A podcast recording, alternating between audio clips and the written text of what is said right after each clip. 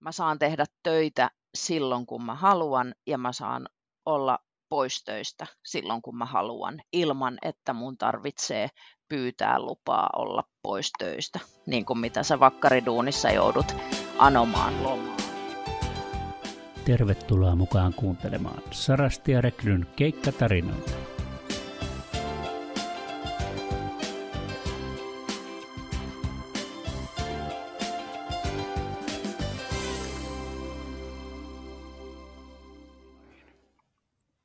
Meillä on tänään vieraana, vieraana Irja Vesila, Vesilahti, ja hän on Lahdesta, niin kuin nimikin jo sanoo.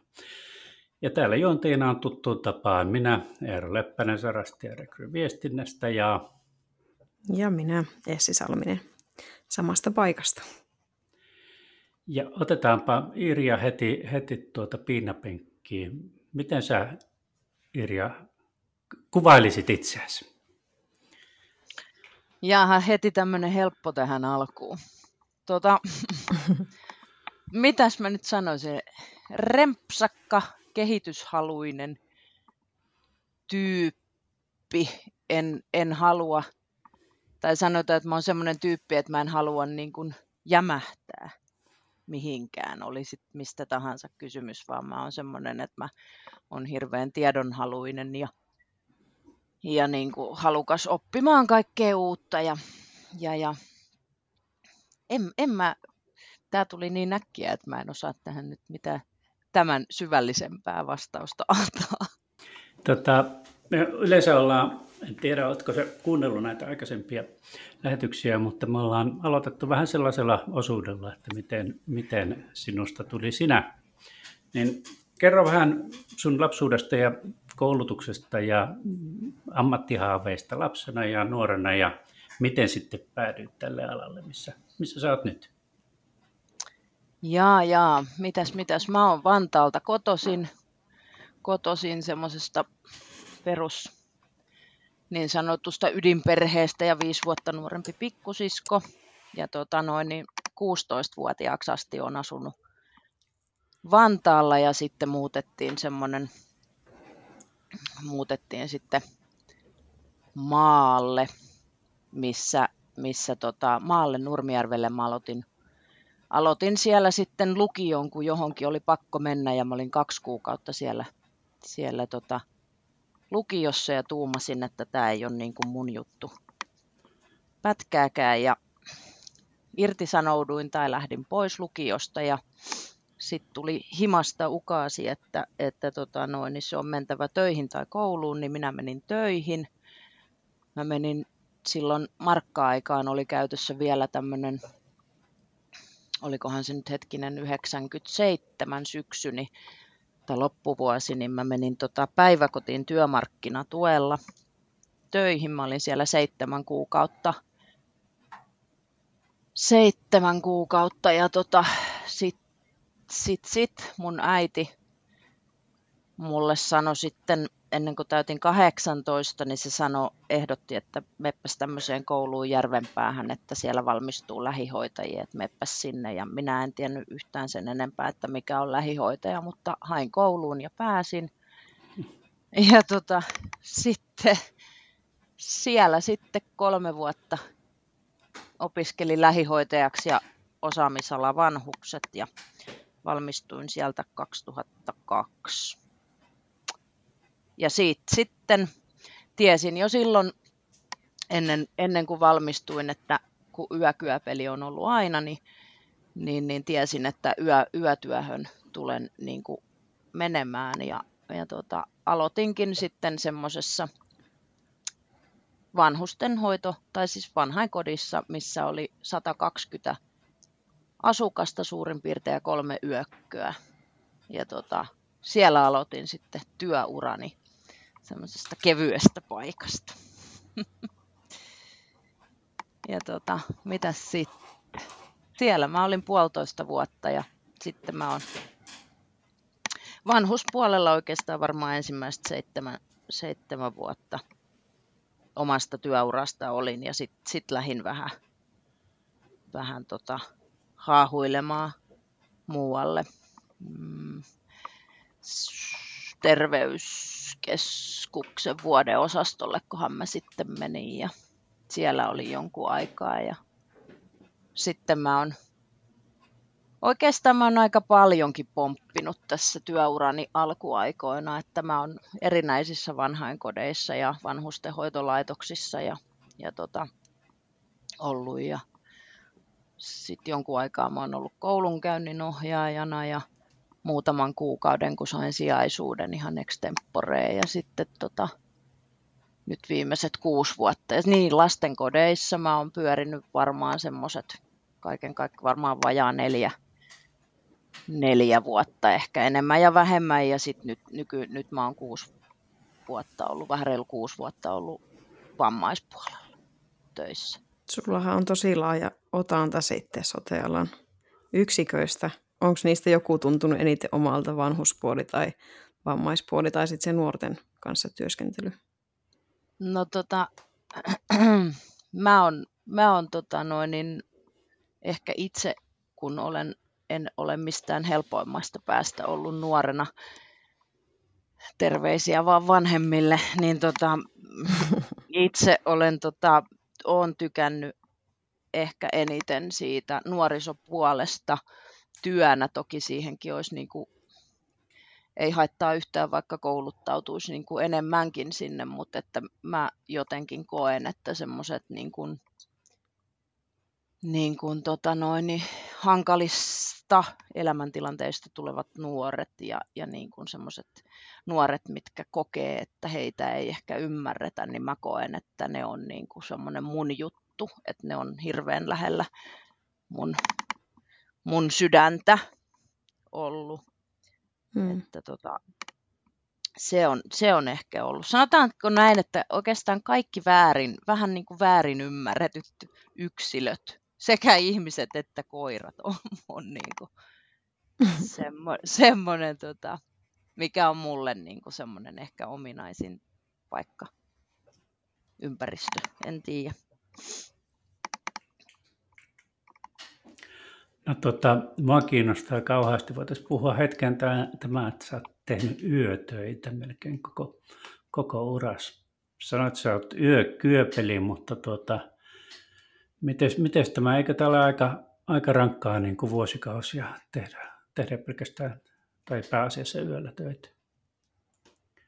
No, en, en mä tiedä, kun mä oon ollut lapsesta asti semmoinen, että, että päivällä väsyttää ja illalla, kun kello tulee kymmenen, niin mä oon pirteä kuin peipponen, mutta onhan se toki, siis pimeäseen vuoden aikaan, niin tokihan se on, on niin kuin, kun sä et oikein auringonvaloa näe, kun sä kyöpelöityä töissä ja sitten päivät kaikki valosatajat menee nukkuessa, mutta että en, en mä tiedä, mä on jotenkin koen, että se on mulle semmoinen, että koska siinä on kuitenkin yötyössä, niin siinä on periaatteessa se sama rytmi koko ajan, kun, kun sä nukut yöt ja valvot päivät, niin se on sitä samaa rytmiä, että, että jos otetaan esimerkiksi vertailukohdaksi iltavuorosta aamuvuoroon, niin siinähän se työvuorojen väliin jäävä aika on lyhyempi kuin yövuoroissa, niin työvuorojen väliin jäävä aika.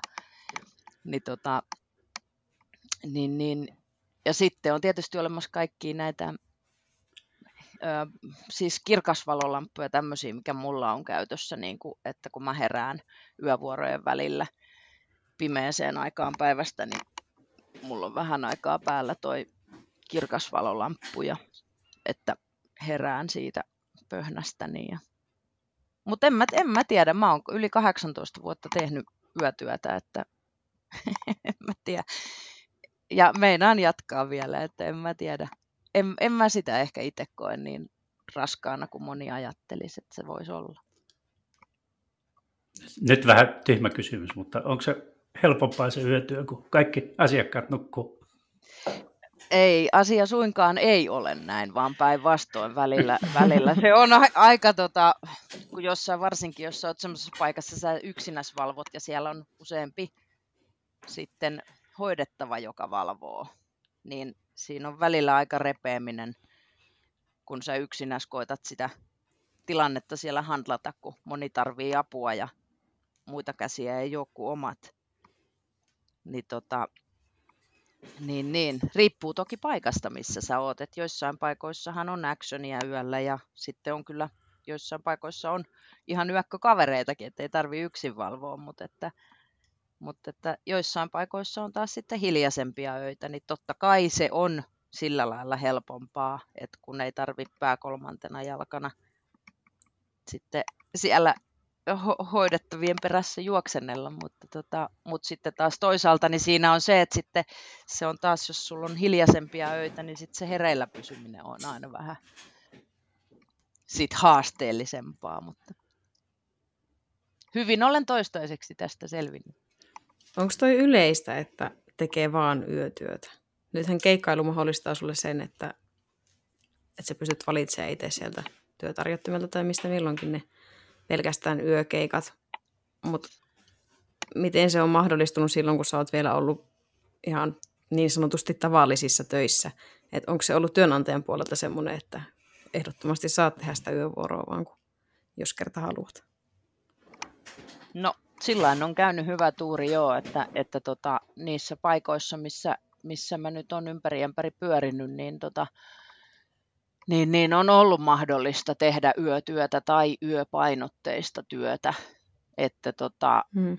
että, että, että esimerkiksi terveyskeskuksen vuodeosastolla aikoinaan, niin siellä oli kriteerinä, että piti muutama viikko olla päivävuorossa ennen, ennen kuin pääsi yövuoroon. Niin tota, ja, ja sitten tota, joissain paikoissa on niin kuin ollut sellaista yöpainotteista työtä, että on ollut kuitenkin pakko välillä päivävuoroa käydä heittämässä muutama vuoro. Mutta, tota, mutta mä oon onnistunut olemaan sellaisissa työpaikoissa, missä on niin kuin ymmärretty se, että, että toiset ihmiset on yö, yökykeneväisempiä kuin päiväkykeneväisempiä, että, että tota, sillain, sillain on ollut niin kuin, tuuria ja toki nyt ehkä nämä työpaikatkin on vali, valikoitunut mulle niin kuin sen puolesta, että, että niissä on ollut mahdollista tehdä yötyötä. Niin just. Tullaan lähemmäs tätä keikkailua, joka on meidän podcastin ikään kuin teema, ja sä aloitit sitten keikkailun Sarasti ja Rekryn ja meidän sisäryhtiö Onviren kautta huhtikuussa 2018, silloin kun sulla oli vielä vakkarityö. Ää, mites, mites sä päädyit keikkailun pariin silloin? Mm, silloin, tota, silloin olin jo vielä vaki, silloisessa vakityöpaikassa ja ajattelin, että jossa tein siis myös pelkkää yövuoroa, niin tota, ajattelin, että ihan niin kuin oman itseni takia niin tota, olisi hyvä tehdä niin kuin erilaisissa työympäristöissä välillä taas töitä erilaisten asukkaiden kanssa, niin mä rupesin tekemään sitten iltavuorokeikkaa toisessa vammais, vammaisten asumispalveluyksikössä. Ja tota, siitä se sitten lähti. Mä rupesin vähän enemmän ja enemmän sitten keikkailemaan ja niin kuin oman työn ohessa. Ja sitten 2020 syyskuussa mä lopetin sitten, irtisanouduin sieltä vakiduunipaikastani ja sitten tein pätkätöitä ja keikkaa sitten siinä. Ja, ja tota noin, niin sitten mä jäinkin pelkäksi keikkalaiseksi puolitoista vuotta sitten. M- miksi? Mikä siinä vie? Saanko sanoa ihan suoraan? Se, tota, Totta kai. Keikkalaiseksi jäin siksi, että, että tota noin, niin, tiedän, että tällä alalla on töitä. Ja sitten se, että, että tota, mä saan tehdä töitä silloin, kun mä haluan, ja mä saan olla pois töistä silloin, kun mä haluan, ilman että mun tarvitsee pyytää lupaa olla pois töistä, niin kuin mitä sä vakkariduunissa joudut anomaan lomaa ja pyytämään vapaapäiviä tuohon, niin keikkalaisena sä katot kalenterista, milloin sä tarvit vapaata, niin sä et ota siihen töitä. Et mä koen, että se on niin kuin varmaankin se suurin syy, minkä takia mä pelkkää keikkaa tänä päivänä teen. Ja sitten se, että jos on hirveästi energiaa sulla, niin sä voit haalia sitten enemmän töitä johonkin väliin, väliin ja eri työpaikoista, niin kuin, että ei tarvitse kaikkia vuoroja samassa työpaikassa olla. Ja itse koen, että se on niin kuin varmaan se suurin syy, miksi mä keikkalaisena oon. Sanoitkin, että oot nyt pystynyt keikkailun myötä saamaan työkokemusta vähän semmoista erilaista työyksiköistä, että ei aina tarvitse olla siellä samassa yksikössä, niin onko sulla nyt useampi tällä hetkellä, missä sä keikkailet työyksikköjä vai onko ne tietyt, missä pyörit? No oikeastaan mulla on ihan muutama, missä mä tällä hetkellä teen ja itse asiassa jos nyt niin kuin ihan tarkkoja ollaan, niin tällä hetkellä mulla ei ole oikeastaan kuin, kuin yksi semmoinen niin sanottu vakikeikkapaikka, jossa, jossa tota, mm. sitten yöpöllönä pöllöilen, että, tota, että sitten, että sitten tota, noin, niin, niin yksi, yksi, tai kaksi on ehkä tällä hetkellä semmoisia, missä mä teen niin kuin, töitä. Mm. Koet, joo, koet sä, että sä oot siellä tavallaan yhdenvertainen muiden työntekijöiden kanssa vai oot sä jotenkin eri asemassa, kun sä oot keikkatyöntekijä? Mm, en mä koe mitenkään olevani eri asemassa, mutta, mutta kyllä sitten niin kun välillä on semmoisia asioita, että kun sä et keikkalaisena tietysti, kun jos haluaisi jostain asiasta keskustella työntekijöiden kanssa, niin sä et näe, kun siihen seuraavaan vuoroon tulevat tai edellisessä vuorossa olleet niin päivätyöntekijät. Et jos, joskus tulee niin semmoinen olo, että olisi kiva, kiva päästä osallistumaan esimerkiksi työyhteisön palavereihin, että jos olisi sitten niin kuin koko työyhteisö paikalla ja pääsisi sitten siinä niin kuin keskustelemaan asukas, mm. asukasasioista. Et se on ehkä semmoinen, mitä tällainen keikkalaisena kaipaa. Mutta en mä muuten tiedä, onko mä mitenkään, tai koenko mä olevani mitenkään eriarvoisessa asemassa. En, en, en, en ehkä koe. No, allekirjoitat se semmoisen kritiikin, mitä joskus näkee tuolla julkisuudessa, että, että kekkatyöntekijät ikään kuin käyvät rusinat hakemassa pullasta ja heidän ei tarvitse tämmöistä kokonaisvastuuta ottaa niistä yksiköistä, vaan, vaan tuota, se jää sitten näiden vakkareiden harteille, että siitä tulee semmoinen epäsuhta. On, onko tämä susta todellisuutta? Tota, val- valitettavasti kyllä jossain tapauksissa on.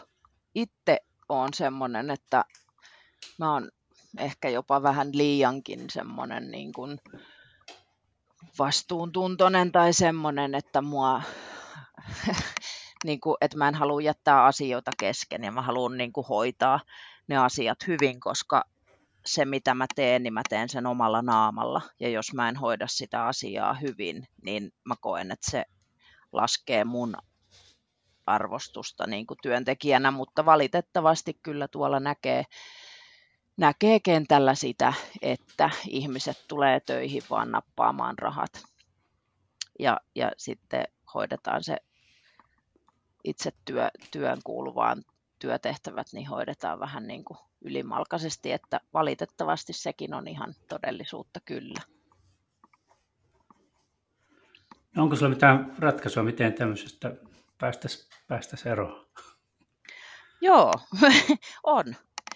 Tota noin, niin mä, mä on semmoinen ihminen, mä, mä en tykkää, että asiat jätetään niin kuin hoitamatta ja mä tykkään ylipäätään siitä, että asiat hoidettaisiin niin kuin, että heti jos me huomataan, että oli asia mikä tahansa, että ei toimi, niin, niin, tota noin, niin puututtaisiin sitten semmoisiin asioihin, niin mä, on, mä ajattelen, että jotenkin, että jos tämmöisiä, keikkalaisia esimerkiksi on ja sitten muu työyhteisö kertoo esimiehelle tämmöisistä keikkalaisista, niin tota, että otettaisiin se tämän kyseisen keikkalaisen kanssa sitten niin kuin heti käsittelyyn se asia, että sä oot saanut tämmöistä palautetta. Ja, ja sitten mietitään, että hmm. mistä se johtuu tämä toiminta tämän keikkalaisen kohdalla. Ja, ja tota noin, niin kysytään keikkalaiselta suoraan, että oletko niin kuin ymmärtänyt itse että sä oot toiminut tällä tavalla? Ja tota, että onko hän valmis niin kuin muuttamaan tyyliä, tyyliä sitten jatkossa seuraavilla keikoilla, että tavallaan et ei jätettäisi niitä asioita niin kuin roikkumaan ja, ja niin kuin, et, mm, et heti puututtaisiin niin kuin semmoisiin närää aiheuttaviin asioihin. Niin, koska joskus se voi olla ihan, ihan, että ohjeistus on ollut puutteellinen tai kommunikaatio ei pelannut, että se, se sitten niin kuin kommunikaatiolla ratkaistaankin tämä ongelma. Se on varmasti aivan totta. Joo, että melkein oikeastaan voi sanoa mitä tahansa ongelmaa, kun ne ei aina välttämättä ole niin yksinkertaisia tuolla työpaikoissa, niin siitä, siitä syystä niin kuin ylipäätään oli, niin kuin sanoin, että mikä tahansa ongelma, niin se niin kuin tartuttaisi siihen. Toki se vie aikaa ja energiaa työyhteisössä ja esimiehiltä, mutta tota, sitten taas, että niihin ongelmiin paneutumalla, niin sitten saataisiin ehkä sitä jatkoa helpommaksi ja ongelmattomammaksi. No nyt on pakko kysyä myös, että tuota, äh, Sarasta ja Rekry tätä, tätä tuottaa tätä podcastia, että on, onko sulla jotain ehdotuksia sitten Sarasta ja Rekrylle, miten me voitaisiin tehdä asioita paremmin ja, ja taklata ongelmia? Niin tehän ette tiedä, tehän ette tiedä siellä Sarastialla, miten teidän työntekijät toimii kentällä, jos teille sitä ei kerrota. Että mm. tota, näin mä niin kuin tämän asian ajattelen, niin tota, et, et sitä justiin, että jos, jos teille tulee informaatiota jostain, jostain keikkalaisesta, niin että jotenkin mukavassa yhteishengessä sitten käytäisiin tämän kyseisen, kesku, tai kyseisen keikkalaisen kanssa sitten niin kuin setvittäisi näitä, että jos tulee jotain negatiivista palautetta, niin, niin, niin käytä sitten keikkalaisen kanssa niitä, että mistä nämä mahdollisesti sitten juontavat juurensa nämä palautteet.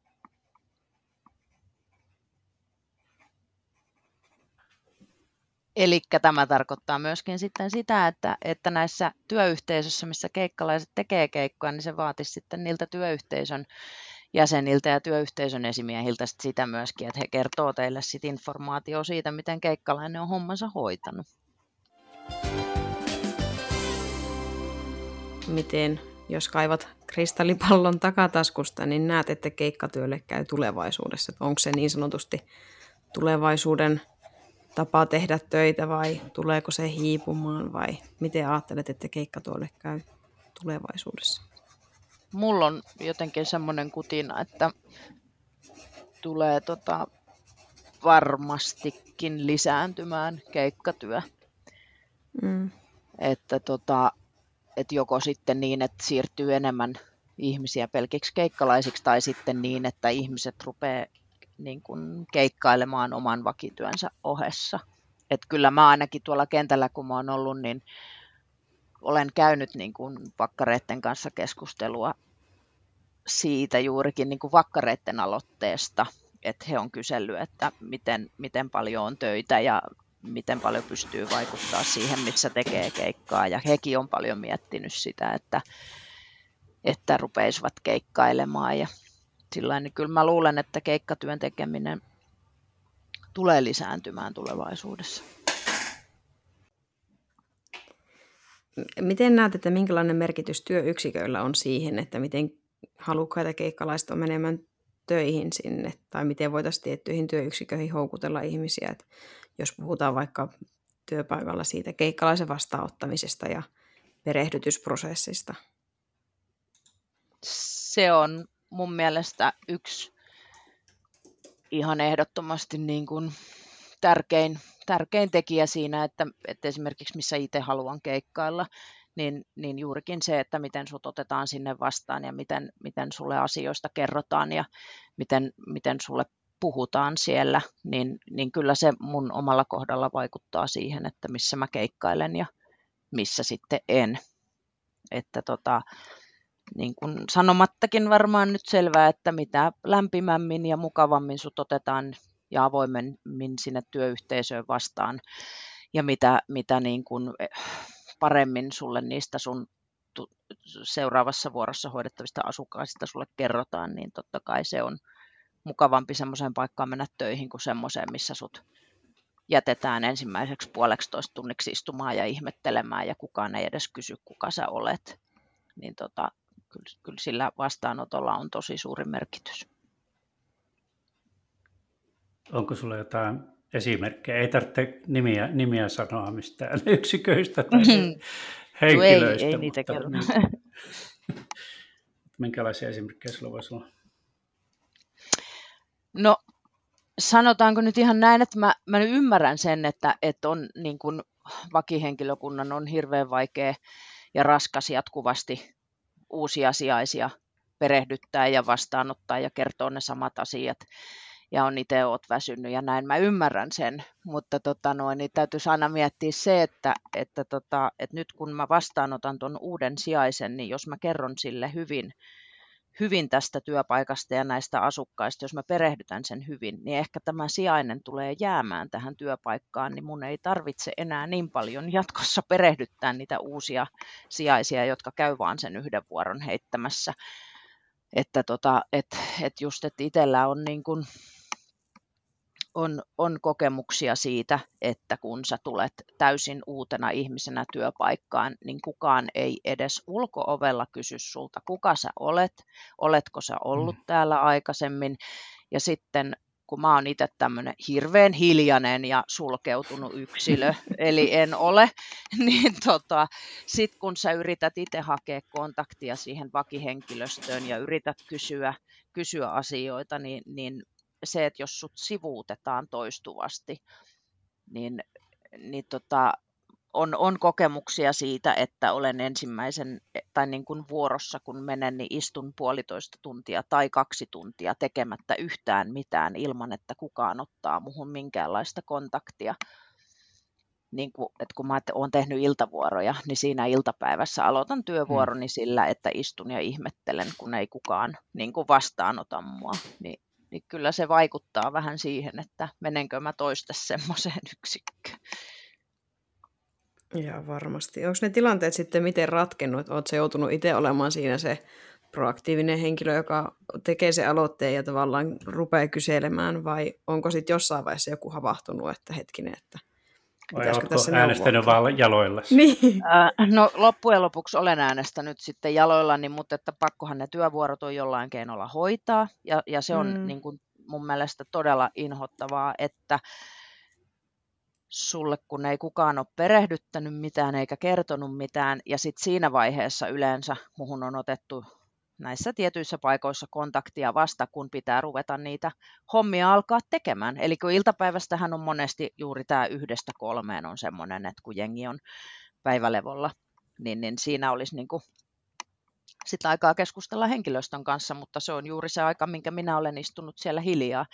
Niin sitten siinä vaiheessa otetaan sitten kontaktia, kun pitäisi ruveta niitä hommia alkaa tekemään, niin kyllä se on aika tylsää, tylsää tota, ruveta sitten töitä tekemään, kun sä et niin kuin tiedä mistään mitään ja joka asian sä joudut kysymään siltä sun työparilta, jos sulla on työpari.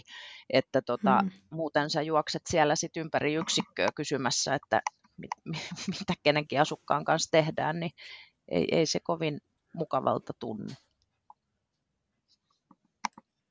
Mutta onneksi näitä on niin kuin, onneksi nämä on tota, tämmöisiä nämä on nyt tosi ääripää esimerkkejä, että en tarkoita todellakaan sitä, että, että näitä nyt ihan joka toinen yksikkö olisi, mutta että tämmöisiäkin paikkoja on.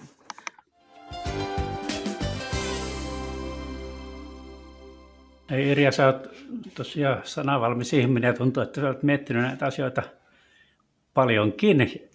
Eli laajennetaan nyt vähän sote-alasta, puhutaan nyt kokonaisuudessa aika, aika negatiivisesti ja vaikka nämä työtaistelutoimet ovatkin jo ohi, niin tuota, siellähän kytee paljon ongelmia. Olisiko sulla jotain patenttiratkaisuja, miten, miten saataisiin näitä ongelmia ratkaistu? Tuossa aikaisemmin, kun puhuttiin näistä, näistä tota, keikka, et, keikkalaisen kanssa käsiteltävistä asioista tai miten niin kun mitä tota, että jos toiset keikkalaiset käy vaan hakemassa rahat pois duunipaikoista, niin puhuin siitä, että, että puhutaan ja ratkaistetaan tai nostetaan heti, heti niin kuin tämmöiset epäkohdat niin kuin pöydälle, niin ylipäätään mun mielestä koko, koko niin kuin tällä sote-alalla niin jotenkin tuntuu, että ni, niihin kenttätason ongelmiin ei, ei puututa riittävästi. Eli ymmärrän sen, että esimiehillä on paljon hommaa ja, ja tota, on ehkä muutakin mietittävää kuin kahden työntekijän väliset ristiriidat esimerkiksi, mutta ne kenttätason ongelmat on, on, on semmoisia, jotka vaikuttaa siihen kenttätyöhön niin paljon, että mun mielestä pitäisi antaa enemmän painoarvoa sille kenttä, kenttätyön ongelmien ratkaisulle ja nimenomaan sillä lailla, että kuunnellaan niitä kenttätyöntekijöitä ja ratkotaan niitä ongelmia heidän kanssa niin kuin yhteistyössä että tota, koska pienistä, pienistä ongelmista kasvaa isoja ongelmia, jos ei niitä riittävän nopeasti koita, rat, koita edes ratkaista. Tämä, tämä tuota, podi alkaa olla kohta lopussa ja nyt viimeiseksi jo tavaksi tulleena kysymyksenä esitän, että mikä on tehnyt teidät viimeisen viikon aikana onnelliseksi tai iloiseksi? Haluaako Irja aloittaa? Jaa, viimeisen viikon aikana. Mietin, että mietin, että oliko se tämä viikko vai oliko se viime viikko, kun minä kävin, tota, kävin katsomassa Lahdessa noiden virkahuumekoirien SM-kisoja. Ja tota, siellä löysin sitten, tämä nyt tulee mulla mieleen, mä en tiedä onko tämä nyt viikon vai kahden sisään, mutta siellä virkahuumekoirien SM-kisoissa löysin sitten tämmöisen vanhemman rouvashenkilön, jonka kanssa sitten keskusteltiin ja vietettiin siinä sitten nelisen tuntia aikaa ja kateltiin kisoja ja käytiin sitten ainoina siviileinä katsomassa sitten myös tämä koirien omistajien palkintojen jako päästiin sinne, sinne tota, virkapukusten ihmisten sekaan toimistohuoneeseen katsomaan. katsomaan. Mutta tota, se on ehkä semmoinen, mikä oli mun mielestä hirveän, kun se oli tämmöinen spontaani, spontaani kokemus itselle, että mä päätin niitä kisoja mennä katsomaan, niin se oli jotenkin, se oli, se oli kiva päivä.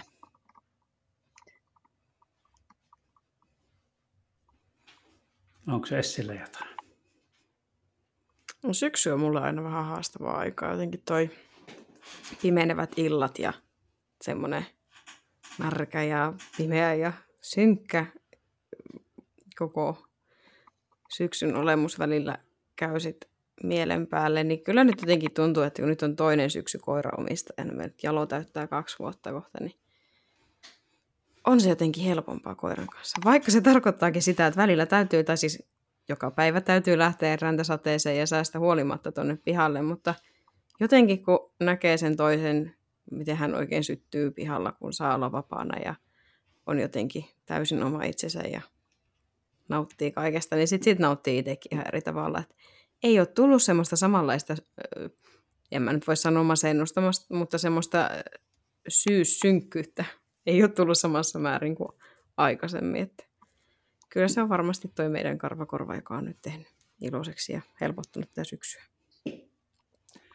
No niin, näiden eläimellisten ilonaiheiden tuota, jatkoksi minä, minä ei ole koiraa, niin joudun lenkkeilemään tuolla itsekseni. Ja tuota, tuossa on lähellä semmoinen jär, järvi, jonka rannalla mä käyn aina kääntymässä. Ja tuota, syksy on taas mulle tämmöinen aktiivista ja, ja energistäkin aikaa. Ja se on kyllä kiva nyt tässä ruskan aikana käydä siellä järven rannalla ju- juoksentelemassa. Se on parasta lenkkeilyaikaa tämä syksy.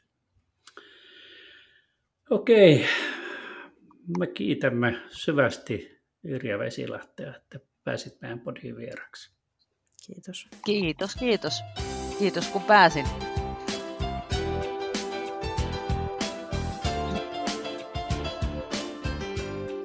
Kuuntelit juuri Sarasti ja Rekryn keikkatarinoita.